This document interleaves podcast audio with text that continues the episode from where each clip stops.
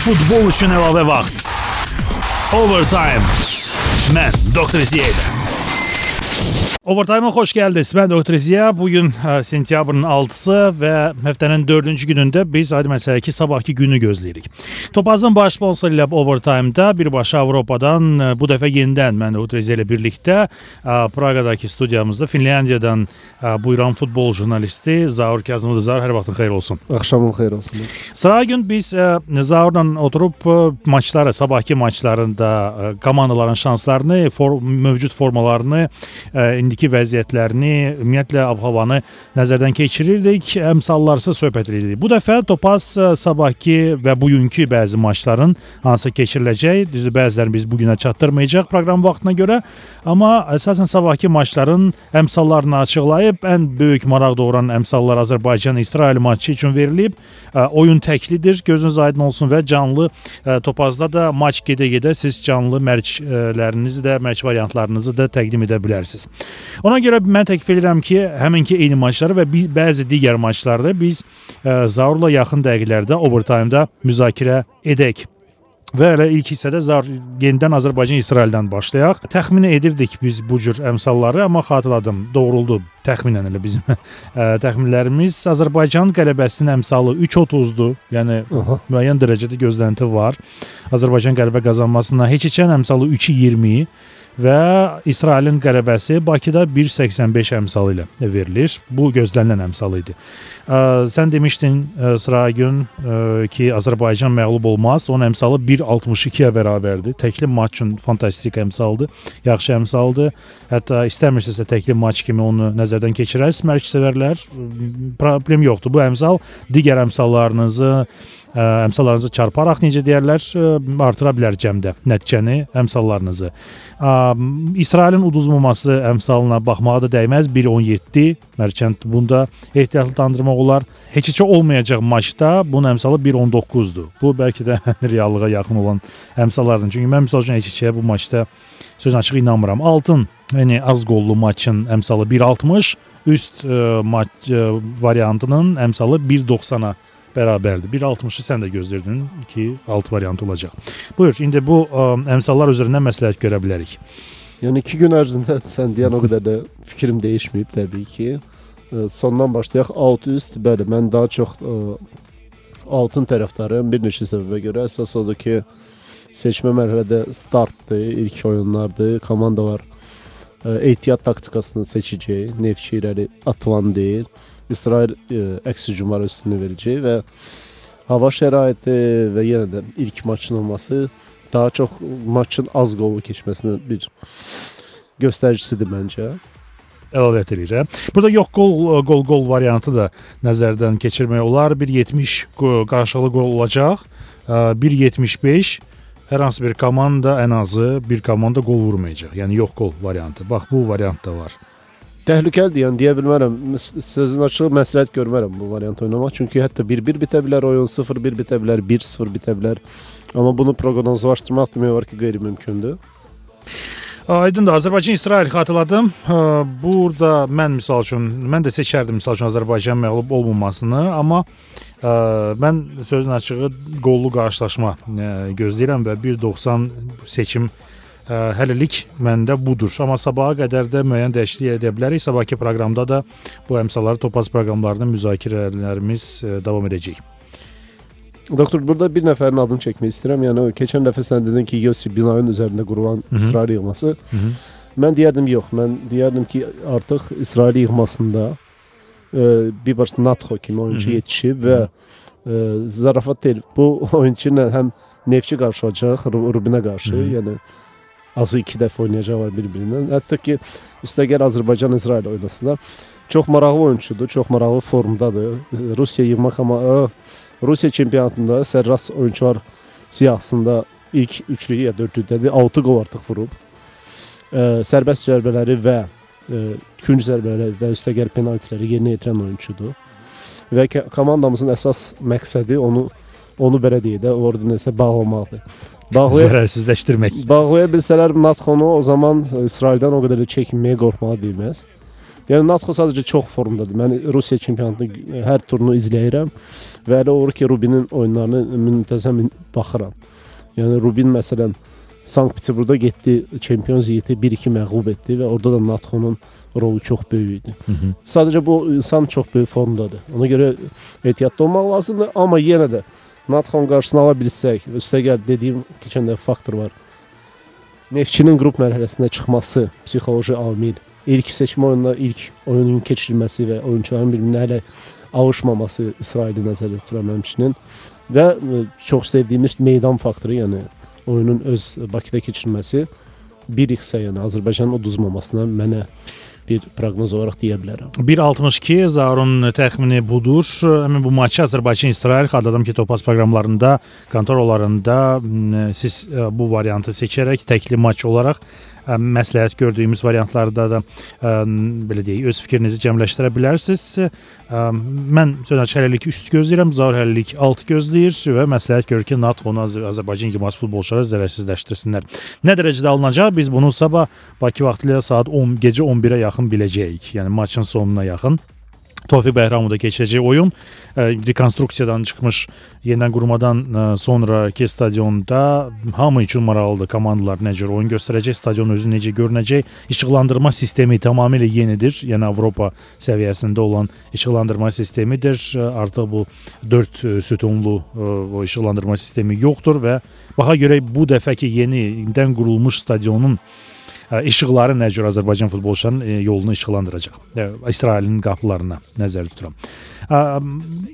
Bu maçdan maçla paralel olaraq Rusiya Şimali İrlandiya maçının ikinci hissəsi artıq gedəcək. Maç 1 saat əvvəl Azərbaycan maçından öncə başlayır, start götürür. Ona görə indidən elə bu maçı demək nəzərdən keçirmək lazımdır. Bakı vaxtı axşam saat 8-də sabah overtime bitəcək. Ona görə indidən biz bu məsələni nəzərdən keçirək, əmsalları da baxaq. Rusiyanın Şimali İrlandiya üzərindəki qələbəsi F qrupundan söhbət gedir. Bizim rəqibimiz cəmi 1-10-dur. Yəni kifayət qədər gülməli görünə bilər. Şimali İrlandiyanın qələbəsinin əmsalı 12-dir, heç-heçə 6. Şimali İrlandiyanın yalnız məğlub olunmaz olu olmayacaq variantı var. Yəni digər cüt şans variantları yoxdur.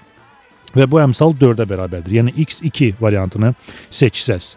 Birinci hissədə, daha doğrusu for ilə Rusiyanın qələbəsi 1.35-ə bərabərdir. Birinci hissədə də həmçinin Rusiyanın qələbəsi 1.35-ə bərabərdir. Bu da bəlkə də maraqlı gələ bilər, amma kifayət qədər aşağı əmsaldır. Üst variantı 1.50, alt variantı 2.05. Bax burada seçim etmək olar və qol-qol variantı qarşılı qol 1.75, yox qol 1.70. Zahir sənin fikirlərin bu maç ətrafında? Böyle qısa deyim də, yəni təbii ki, salonun əmsallar onu göstərir ki, təkli maç oynamaq kimi o qədər də məsləhət olmaz. İkilidir oyun bəli. İkili maç olaraq pis deyil. Yəni Hı. bura üst əmsalı pis, pis gəlmir mənə 1.50. Üstəgəl yox qol sözünüzü mən Şimali İrlandiyanın necə Rusiya qapısına, Kapevan komandasının qapısına yol tapandığını bilmirəm. Yəni Moskvada. Əgər oyun rəqib meydanda olsaydı, hə, orada hər şey ola bilər, standart vəziyyətlər, meydan tribuna var və s. amma ki Rusiyada inanmıram. Oyun ardısı 2-0, 3-0 mənə görülür, amma ki üst variantı daha və sənin dediyin e, ilk hissədə qalib gəlməsi də çox real görünür. 1.35 deyər. İkili maç üçün, yəni digər maçı seçərək mərkəzsevərlər siz bunu nəzərdən keçirə bilərsiniz. Biz sadəcə sizə məntiqli proqnozlar veririk ki, siz də həmin proqnozlar üzərində öz fikirlərinizi formalaşdırasınız. Və təklif edirəm F qrupunda söhbəti ə, ə, Lüksemburq Portuqaliya maçı ilə bitirək və bu maçda əmsallar belədir. Təəccüblənməyin, amma burada Portuqaliyanın yalnız 3 top fərqi ilə minimal olaraq qələbəsi nəzərdən keçirilir. Yəni sadə qələbəsi 2 top fərqi ilə qələbəsi nəzərdən keçirilmir. Yalnız 3 qollu fora. Ən azı 3-0 ə, olmalıdır və bu 3 top fərqi ilə Portuqaliyanın qələbəsinin əmsalı 1.70-ə bərabərdir. Yaxşı əmsaldır. Maç Express ə, maçlar arasında daxil olub. Yəni ən azı kuponunuzda 3 maç olmalıdır. Lüksemburqun yəni 3-0-lıq hesablı foranı qorumaq üçün ə, sadəcə bu maçı bir maksimum 2 top fərqi ilə uduzmaq lazımdır ki, ə, Lüksemburqun qələbə əmsalı 2.90-a bərabər olan əmsalı gəlsin. Yəni bu da maraqlı bir məsələdir. Portuqaliya bəlkə istəməz bütün var gücü ilə ə, böyük hesablı qələbə qazansın. Bunu yalnız Lüksemburq futbolçuları icazə verə bilər ki, öz qaplarına yol tapsınlar. Lüksemburqun məğlub olunmaması 3-0-lıq fora ilə, yəni 3-3 olsa ə, neçə yəni Portuqaliya cəmi 3-0 hesabı ilə qalib gəlsə, yəni 4 ə, top yox, onda 1.64-dür. Ə, digər əmsallar ümumiyyətlə verilməyib. Nə alt, nə üst, nə yox qol, nə, nə də qarşılıqlı qol zar.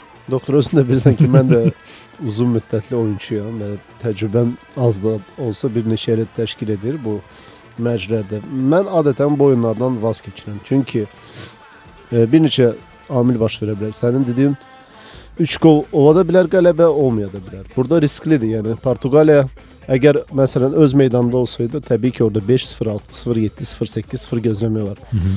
Rəqib meydanında və liderlərin ə, bu cür əhval-ruhiyyəsini nəzərə alsaq, Ronaldo bilinmir hardadır. Nani'nin vəziyyəti Zenitlə saat fikirləşir ki, Zenitə düşüm düşməyim. Yəni bu məsələləri nəzərə alsaq və hər bəl istənilən bir qələbəyə, 1-0-lıq qələbəyə və yaxud 8-0-lıq qələbəyə cəmi 3 xal verildiyi nəzərə alsaq, onlar niyə görə çıxıb o meydanda özlərini həlak eləməlidir? Motivasiya məsələsi var. O motivasiya Bento tərəfindən tapılacaq, tapılmayacaq inanmıram. Hı -hı. Ona görə mənim seçimim bu maçdan vaz, vaz keçmək. keçməkdir. Mən də elə sənə razıyam. Çünki 3 foralı maçları oynamaq qəliz məsələdir. Yəni riskə getmək istəyirsinizsə 1.70 Portuqaliyanın əmsalı 3 ə, foralı ə, qələbə. Bu ə, F qrupunun ə, oyunlarını nəzərdən keçirməyim keçirilən hissəmiz idi. Overtime-da Topazın baş sponsoru Overtime birazdan davam edəcək. Dalğan dəyişmin studiyada Avropadakı studiyamızda mən Doktor İziya və Finlandiyadan futbol jurnalisti Zaur Kazımovdur. Futbol üçün əlavə vaxt. Overtime. Mən Doktor İziya. Overtime-ın ikinci hissəsinə gəlin keçək. Mən Doktor Ziya Avropadan birbaşa olaraq Topazın baş sponsoru ilə olan bu proqramda məsələ Topazın artıq proqramlarını gözlədiyimiz sabahki maçları nəzərdən keçiririk. Sabah Azərbaycan yığması Dünya Kuboku 2014-ün seçmə turnirinə start verir və Bakıda yenilən yeniləşmiş Tofiq Bəhramov stadionunda İsrailə qarşı meydana çıxacaq. Onun əmsalları Topaz proqramlarında açılıb. Daha böyük üstünlük verdiyimiz seçim Azərbaycan öz meydanda uduzmaması oldu.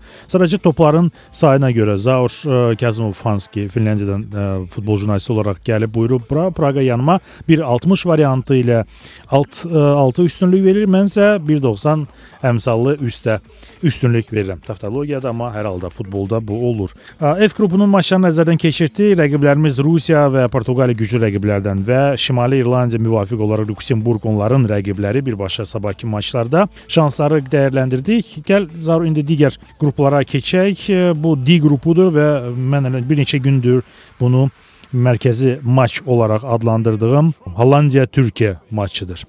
Topaz proqramlarında maç təkli deyil sözün açığı ikili maçdır və əmsallarda açıq-aşkar Hollandiyanın üstünlüyü hiss olunur. 1.35 Hollandiyanın qələbəsi, 4 əmsalı ilə heç-heçə, 6 əmsalı ilə Türkiyənin qələbəsi. Türkiyənin məğlub olmamasının əmsalı 2.40-dır. Çox yüksək əmsaldır və Türkiyə məncə ə, nəsə edə bilər.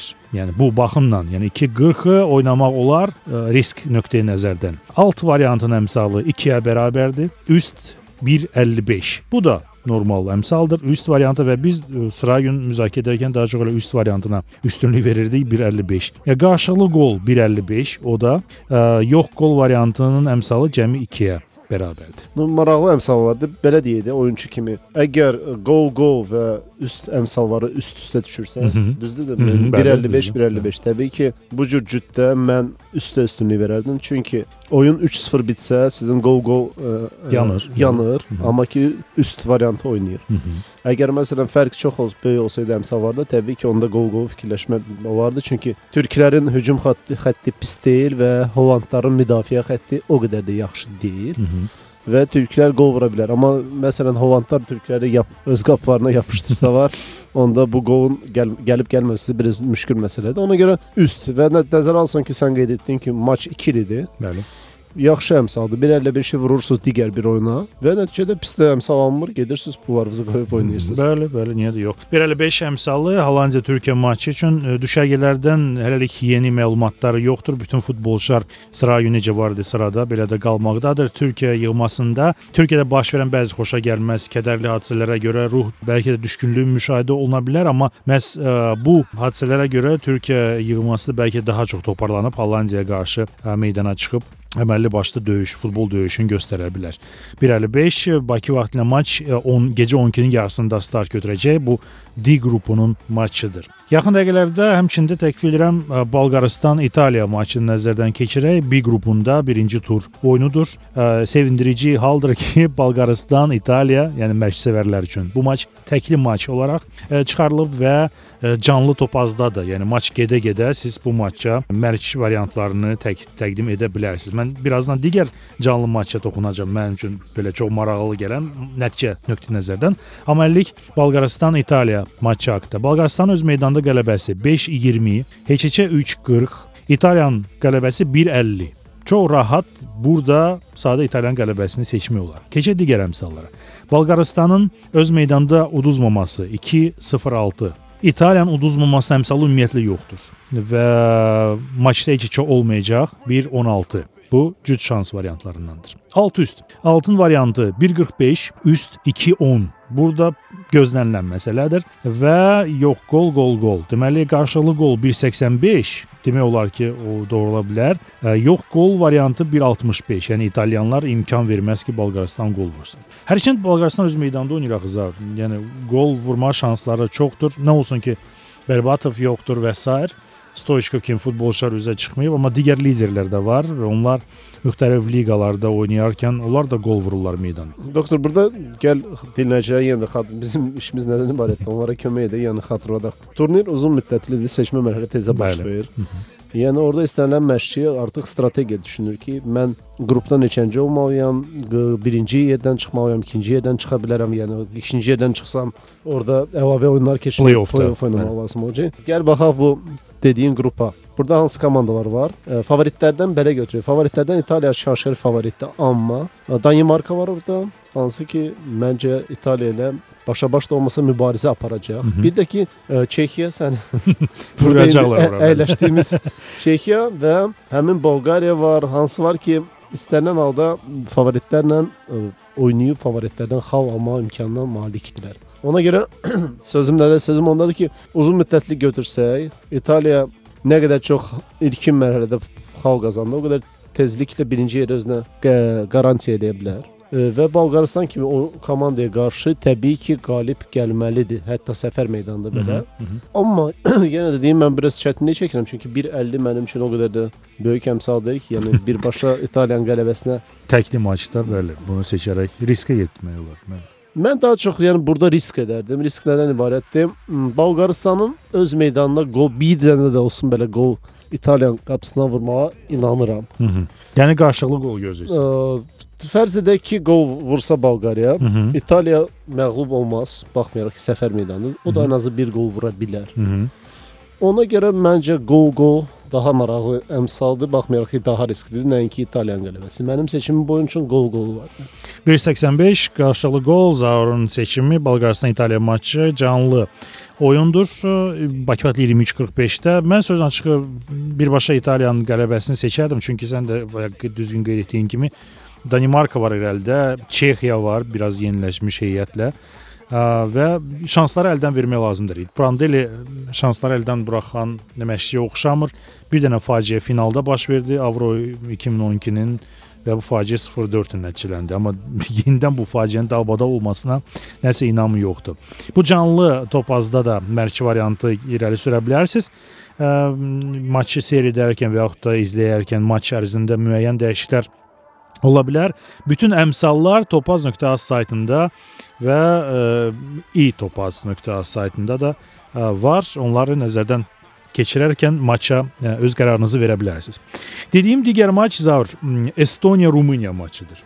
Estoniya-Rumıniya maçı topaz proqramlarında təkli, bundan savay canlı maçlar kateqoriyasına daxil edilib. Mən söz açığı bilirəm nəyə görə, sən də güman ki bilirsən. Estoniya play-off raundunda oynayıb və İrlandiya uduzaraq Avro 2012-yə vəsiqə qazana bilməyib. Postsovet məkanda Ukraynanın çıxaq meydan sahibi idi. Ola bilərdi ki, Estoniyada ikinci komanda olaraq Rusiyadan savayı üçüncü komanda olaraq qrup mərhələsində oynasın və çox yaxşı təəssürat bağışladı seçmə turnirdə qrupda ikinci yer tutmaqla. Estoniya Rumıniya maçında Estoniyanın öz meydanında uduzmamasının əmsalı 1.60-a bərabərdir. Çox diqqəti cəlb edən əmsaldır. Mən deyə bilmərəm indi Estoniya və yaxud da Rumıniya hansı bir formada meydana çıxacaqlar. Çünki komandalar müxtəlif ə, güclü yığmalarla yoldaşı maçlarını keçiriblər. Bəzilərində gözlənilmədən uduzublar, digərlərini gözlənilmədən qalib qazanıblar. Ona görə birbaşa məna formalaşdırmaq birbaşa fikir formalaşdırmaq çətindir. Amma Estoniya öz meydanında sürpriz ə, edə biləcək bir komanda olaraq görünür. Estoniya Türkiyə ilə əvvəlki seçim mərhələdə ə, yoldaşlıq maçlarında da 0-0 oynamışdı, səhv etmirəmsə. Ə, bunu nəzərdən keçirmək ə, lazımdır Estoniya ilə. Ə, Türkiyənin problemləri olub. Estoniya və Estoniya Rumıniya maçında ə, Türkiyə ikinci turda Türkiyə Estoniyanın öz meydanında oynayıb. Məli sözüm elə bunda idi. Fikrimdə ki, Estoniya Türkiyə cütlüyü ardından yadımda qalıb. Türkiyə Estoniyada ikinci turda olan maçdır. Ə, Estoniya Rumuniyaya qarşı öz meydanında qələbə qazansa 3-20 əmsalı özünü doğruldacaq. Yaxşı əmsaldır. Alt üst variantı Estoniya əksər hallarda alt oynayır. 1.55, üst əmsalı 2-yə bərabərdir. Qarşılıqlı qol 1.75, yox qol 1.70.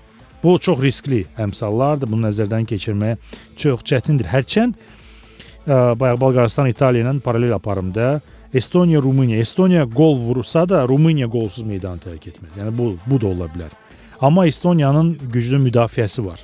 Yəni onlar daha çox müdafiə milli yığmadır bu turnirdə. Ona görə alt variantları daha çox gəlir, ona görə yox qol variantları daha çox gəlir. Buyur. Yəni doktor nəzər yetirək qrupa. Hı -hı. Məhz bu qrupda Türkiyə və Hollandiya oynayır. Ona görə Rumunların da nəzərə alsaq ki, futboldakı nisbətən ə, yüksəliş vaxtı artıq bitib. Mən inanmıram ki, Rumıniya və yaxud Estoniya bu qrupda dünya çempionatı 2014-də vəsiqə uğrunda mübarizə aparsın. Əsas mübarizə təbii ki, türklər və Hollandlar arasında gedəcək. Yəni sözüm nədə? Sözüm onda ki, belə deyək də bu ortada qalan komandalar öz aralarında balaca kiçicik bir çempionat keçirecək. Niyə La Liqanı xatırlatdı? Yəni Barselona, Real Madrid və digər klublar öz aralarında digər çempionat oynayır. Bu da eyni şeydir. Türkiyə yəni məncə Türkiyə bu dəfə daha uğurlu oynayacaq və hətta Hollandiya ilə başa-baş oynaya bilər. Ona görə Türkiyə Hollandiya bu qrupun açıq-aşkar favoritləri. Digər komandalar sadəcə maçlara çıxıb öz futbollarını göstərməyə çalışacaq. Estoniya, Rumıniya oyununu mən dərhal Azərbaycan-İsrail oyununa bənzədərdim. Yəni təxminən eyni səviyyəli komandalar, təxminən eyni səviyyəli mənzərə. Neftçi ə, Avropa Liqasının qrup mərhələsində yüksəldi. Psixoloji durumumuz çox gözəl. Estoniya az qalmışdı ki, Avropa çempionatında oynasın. Bunlarda da bu deməkdir ki, futbolda inkişaf var Hı -hı. və estonlar futbol oynaya bilir. Rumunlar və İsraillər nisbətən orta babat komanda vardı, amma ki Rumunların hal-hazırda güvəndiyi belə güclü oyunçular yoxdur. Avropa ku- kuboklarında bəzi vaxtı Cluj'un ə, yəni Çempionlar Liqasının çıxması və digərləri istənilən halda bu bir sadəcə mənim gö- gözümdə daha çox təsadüfə bənzəyir, nəinki Rumuniyada futbolun inkişafına. Məhz buna görə mənim 100%lıq seçimim 1x Estonların uduzmaması. Estonlar uduzmaması. Bəli. 1.60 Bir, əmsalı. bir balaca riskli olsa da amma mən inanmıram ki, Estonlar öz meydanına Rumunlara uduzsun və Rumunlara da belə deyək də, yəni su hava kimi 3 xal məsələsi biraz və açıq danışanda real görünmür. Çünki Hollandiya olan yerdə, Türkiyə olan yerdə Rumıniya ikinci ya birinci yer uğrunda mübarizə aparması istəyərlər, amma ki indiki resurslarla çox qəliz görünür. Aydındır. Estoniya Rumıniya maçı ətrafında söhbət etdik. Əvvəlki dəqiqələrdə digər maçları nəzərdən keçiririk. Burada Bolqarıstan İtaliya maçı var idi. Hollandiya Türkiyə, Estoniya Rumıniya. Maçlar haqqında danışandan sonra ikinci hissəni bitirək və üçüncü, dördüncü hissədə bizi tamamilə digər maçlar da gözləyir. Onlar haqqında mən Doktor İziya və Finlandiyadan buyurmuş futbol jurnalisti Zaur Kazımovla danışırıq. Futbol üçün əlavə vaxt. Overtime. Mən Doktor İziya. you Overtime davam edir. Efirdə mən Doktor İziya Anten Radiosunun efirində Topazın baş sponsoru olan bu proqramda Topazın proqramlarını məşq sevərlər üçün nəzərdən keçiririk, maçları müzakirə edirik və məntiqli proqnozlar irəli sürürük. Mən Doktor İziya bu gün Praqadakı studiyada Avropadan birbaşa Finlandiyadan gələn jurnalist Zaur Kazımovla danışıram.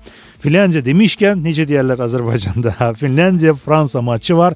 Topaz proqramlarında sabah xatırladım ki, Dünya Çempionatı 2014-ün Avropa üzrə seçmə mərhələsi start götürür və bir çox yığmalar bir-birinə qarşı oynayacaq. Super oyun bizim üçün Azərbaycan, İsrail və Hollandiya, Türkiyə maçlarıdır. Digər oyunlar isə Topaz proqramlarında yer alıb və biz maraq doğuran koeffisientləri necə deyirlər, əmsalları nəzərdən keçirib sizə ə, proqnoz versiyalarımızı irəli sürürük və sizin qərarınız əldə etməsə ki, sonda sizlikdir. Zar Finlandiya, Fransa Sən Finlandiyada Finlandiya yığmasını belə də müşahidə etməyə daha yaxınsan. Ə, bir çox söz deyə bilərsən bu yığma haqqında. Amma Topazın ə, proqramlarında Finlandiyanın Fransa üzərində öz meydanında qələbəsi 5-80-ə bərabərdir. Ə, heç heç söhbət bu hokkeydən gəlir yoxsa futbolda? futbolda. heç heç Finlandiya, Fransa futbolçular arasında 3-80 və Fransa futbolçuların qələbəsi 1-40-a bərabərdir. Finlandiya uduzmaz 2-30 əmsalı, Fransa uduzmaz ümumiyyətlə nəzərdən keçirilmir. Alt 1.65 gözlənilən yeri gəlmişkən məsələdir. Öz, özdə ən, ən çox Fransa yığması sevir alt oynamağa. Üst variantı 1.85, qarşılıqlı qol 1.75, yox qol 1.70. Buyur. Yəni yenə deyim, xokkey olsaydı birbaşa Foralı Finlandiyanın qələbəsinə. bəli, bəli. Həm savatmaq vardı, amma ki futbol ya düzdür buyurursan, mən Finlandiyanın öz meydanda keçirdiyi demək olar ki, bütün oyunları stadiondan izləyirəm, buraxma. Sonuncu ən yadda qalan oyun Almanlara qarşı oldu. Və inanırım sən çox möhtəşəm oyundu. Yəni son ağlıma gələn canlı izlədiyim oyunlardan ən yadda qalanı məhz budur. 3-3 bitdi oyun. Bəli. Super bir oyun idi. Yəni və sözüm nədir? Finlandiyadan istənilən halda xokkey olmasa da sürpriz gözləmək olar. Buna görə mən ə, oyunçulara məsləhət bilmərəm ə, birbaşa qələbəyə 1.40 Fransanın qələbəsi. Nəzərə alsaq ki, 1.40-dır. Yəni ə, burada daha çox digər əmsallar üzərində fikirləşmək olar. Məsələn, out, üst, go, go və bu cür əmsallar daha məsləhətə uyğundur. 1.65 altı, 1.85 üstü. Hər şey ola bilər. Bilirsən dediyim kimi Almaniya 3 qol öz meydanında vuran Finlandiya bu yaxınlarda, nisbətən bu yaxınlarda. İstənilən halda Fransanın qapısına da yol tapa bilər. Fransanın qapısına yol tapsa Finlandiya öz meydanında ə, fransızlar istənilən halda Finlərin qapısına qol vurmaq sadəcə məcburdular. Çünki yenə də qrupa qrupa baxaq. Aşkara iki favorit var. İspaniya və Fransa. Digər üç komanda ə, Finlandiya, Belarusiya və Gürcüstan çox maraqlı komandalardır. Yəni qonşu olduğumuza görə olduqlarımıza görə amma ki favorit olmasına görə çox zəifdirlər, çatmaz. Hələ ki o səviyyəyə çatmazlar ki, İspaniya və Fransadan başa-baş mübarizə aparsınlar. Burada hər şey ola bilər. Fransanın minimal qələbəsi də ola bilər. Alt sən dediyin kimi daha real gözləniləndir. Real bəli. görünür. Yəni mən mənim seçim mənim seçimimə gəlsə, yəni nəzərə alsaq ki, 5 ildir Finlandiyadan, belə deyək də, qoy olsun qol qol. Mən elə ona söz açıq indi fikirləşirdim ki, Finlandiyada sən qeyd etdin, Finlandiya Almaniya. Finlər Almaniya qarşı Almaniya qapısına yol tapıblarsa. Bir Fransa... şeydə maraqlı fakt dediyim sənə, Finlandiya nisbətən zəif komanda var. Məsələn, Azərbaycanla iki oyun izləmişəm orada. Hı -hı. Çox belə əziyyət çəkirlər. Nisbətən zəif komanda var. Çünki net orada o, orada o var. Birinci nömrə kimi çıxış etməlidirlər. Yəni Hı -hı. hücuma getməlidirlər. Hı -hı o komandalar zəif komandalara nisbətən bağlanır və Finlər çox böyük əziyyət çəkir qapıya qol vurmağa. Amma güclü komandalarla sən inanmırsan ki, Fransa Helsinki-də gəlib e, müdafiədə oturacaq. Müdafiədə oturub yarım müda ə, e, əks hücumda oynayacaq. Yox. Amma bu nə, nə, nə deməkdir? Finlərin yaxşı şansları yanır ki, əks hücuma keçsinlər. Məhz bundan həmin o dediyim qollar irəli Hı -hı. gələ bilər. Bəli, bəli, razıyam. Yəni məntiqlidir. 1.75 əmsalı Finlandiya-Fransa maçında irəli sürülüb. Digər ə, maç nəzərdən keçirəcəyimiz maç Dünya Çempionatının kubokunun seçmə turnirində Moldova İngiltərə maçıdır. Moldova yığması Azərbaycan millisinə daha çox danışdır, nəinki İngiltərə yığmasına, amma burada belə bir məqamlar var. Moldovanın qələbəsinin əmsalı 11-ə bərabərdir. İngiltərənin qələbəsi 1-15 cəmi. Yəni tə, ə, ekspres maçlar üçün o qədər də güclü əmsal deyil 1-15. Amma ə, heç içə 5-20 və ya Moldovanın öz meydanda uduzmaması 3-53 əmsalı ilə nəzərdən keçirilə bilər. Bilər. İngiltərə yığması bu matça həddindən artıq zəif və əsas futbolçu, əksər əsas futbolçular olmayan heyətlə buyuracaq. Birincisi, penalti vura bilməyən Ashley qardaşlar dırnaqarası gəlməyəcək. Nə Young, nə Cole ə, oynamayacaqlar. Onlara zədəlidilər bütün ümumiyyətlə gəlməyənləri zədələdir. Wilshere çoxdan da zədəlidir. Rooney yenicə zədələnib. Digər futbolçular e, Phil Jones müdafiədə, o da zədəlidir. Kifayət qədər çoxlu böyük bir qrup futbolçu olmayacaq bu ə, meydanda. Aydın məsələ ki, Lampard var. Aydın məsələ ki, Terry çalışacaq, amma onun da böyük-böyük sual altındadır meydanda olması və bu iki futbolçu üstəgəl Gerrard hansı ki formada deyil. Liverpoolda sonuncu Arsenala qarşı maçda gördük Gerrardın forma səviyyəsini. Müəyyən bir fikir yaranır ki, məhz ə, sensasiya axtarırsınızsa, bəlkə də bu cütdə axtarasınız Moldova, İngiltərə. O da mən demirəm Moldovanın birbaşa qələbəsi, amma Moldovanın öz meydanda uduzmaması kifayət qədər reallaşır bu fonda. Yəni İngiltərə e, yığmasının zəif heyətlə e, Moldovaya buyurmasında. Zarif sən nə düşünürsən? Yenə də nəzər yetirək qrupa. Qrup çox belə deyək maraqlıdır çünki burada Ukrayna var. Burada İngiltərə var, burada Polşa var. Yəni nisbətən baxmayaraq ki, ingilislər hər zaman favorit sayılır, amma ki mən deyərdim ki, Ukrayna və Polşa ingilislərlə mübarizə aparmağa layiqdir və bacarır. Avroda Ukrayna İngiltərə ilə bir qrupda idi. Ən azı öz meydanda Hı -hı. yaxşı oyun göstərə bilər ingilislərə qarşı. Amma getməzdim. Yəni çox riskli variant sən təklif etdin. Moldova. Nəzərdən keçirmək üçün bəli. Bir dənə də əlavə edim Andy Carroll ə, zədələndi. O da gələ bilməyəcək Hücum yox. çünki ə, Liverpooldan qaçdı West Ham'a. Birinci oyunu keçdi. Çox gözəl pressa qazandı ki Andy Carroll qayıtdı. Amma Amma zədələndi. qayıdan ən kimi zədələndi. Rooney olmayacaq. Hücum hücum hücumda problemlər var, mövcuddur. Amma yenə də Moldovada qonşularımız olsa da o qədər də güclü komanda deyil. Təbii ki, bu qrupda yer alan San Marino'ya baxanda Moldova əjdahadır. amma ki, amma ki ingilislərə qarşı çətin olacaq. Mən burada bir out variantı deyərdim. Çünki Moldovada hücum futbolu ilə fərqlənmir. İngilislərdə hücumda problem var. İngilislər 1-0 və ya 2-0 qələbəyə sadəcə sevinib çıx- gedərlər. Moldova çaxırından içib qayıdıb gedərlər vətənlərinə. Ona görə out variantı lap belə riskli variant olaraq götürsək ilk hissədə heçəkəni görərdim mən. Heç-heçə 2.60-a bərabərdir. Bəli, əmsal gözəldir, yaxşıdır və riskli olsa da ola bilər. Çünki Moldova yenə də ilk ingilislərə qarşı hücum futbolu göstərməyəcək. Birinci hissədə nisbətən formanı, yəni fiziki gücləri var ki, o heçəkəni qoruyub saxlasınlar. İkinci hissədə təbii ki, ingilislərin təcrübəsi və standart vəziyyətlərdən yaxşı istifadə etməsi bu 1 və ya 2 qolun sonu olaraq gələ bilər. Ona görə bir riskli variant heçəkə ilk hissə, amma qeyri riskli out. Aydındır. Qeyri-riskli alt olaraq təklif etdi. Zaur Moldova İngiltərə maçını nəzərdən keçirdik. 3-cü hissəni yavaş-yavaş yekunlaşdıraq. Ə, Bu dəqiqələrdə irəli bizi irəlidə bizi kiçik ə, sonuncu 4-cü hissə gözləyir. Overtime-da və biz Cənubi Amerika yollanacaq. Orada iki maç var, hansı ki diqqəti cəlb edə bilər və Topaz proqramlarında həmin o maçlar yer alıb. Futbol üçün əlavə vaxt. Overtime. Mən Dr. Ziyədə. Overtime-ın sonuncu hissəsindəsiz. Mən Dr. Ziya, Topazın baş sponsoru ilə olan bu proqramda Topazın məsələ proqramlarını nəzərdən keçirib e, proqnozları irəli sürürük və maçları, son futbol xəbərlərini də nəzərdən keçirməyə çalışırıq. Son futbol xəbərləri dünyasından e, olan e, Ronaldo bir kə- kənara qoyaq da bu haqqda biz danışdıq. Falcao'dur və Falcao'nun Kolumbiyalı forvardın atasının bəyanıtıdır ki, Falcao ömür boyu Real Madriddə oynamaq istəyib və bu onun arzusudur. Güman ki, müəyyən dərəcədə bildirmək istəyir ki, əgər Cristiano Ronaldo getsə Falcao var. Hərçənd bu tamamilə başqa cür futbolçulardır. Bu bir. İkinci məsələ Falcao sonradan deyib ki, ümumiyyətlə bu heç kimə qulaq asmayın. Mənim arzum Atletico Madridlə titullar, trofeylər qazanmaqdır. Bu bunu deməli idi. Əks halda Atletico Madriddən Diego Simeone elə birinci növbədə onu qovardı komandadan. Əgər Real Madrid haqqında düşünürsə eyni şəhərin digər komandası barədə. Bu belə və bu ə, belə deyək, əhval-ruhiyyə ilə Falcao Kolumbiya Uruqvay maçına yollanır. Kolumbiya Uruqvay. Uruqvayda isə Luis Suarez var. Ə, Liverpoolun hücumçusu hansı ki yenə də Arsenal'la maçda heç xoşuma gəlmədi. Yəni çox zəif təəssürat bağışladı. İş ora çatdı ki, Liverpoolun heyətində ən fəal futbolçu Rahim Sterling idi. Onun da yəni yeni yeni futbolçudur. Bəlkə uğurlu oyun aldı. Nuri Şahin təzə-təzə alışırdı komanda, amma söhbət söhbətimiz indi Liverpooldan aparmırıq. Uruqvaydan aparırıq. Uruqvayın inamlı dayaq e, sütunu hələlik Musleradır. Qalatasarayın qapıçısı. E, Farlan bilmirəm indi nə formadadır, çünki doğma Cənubi Amerikanın çempionatların birində klubda top qovur Argentinada, e, Uruqvayda deyil.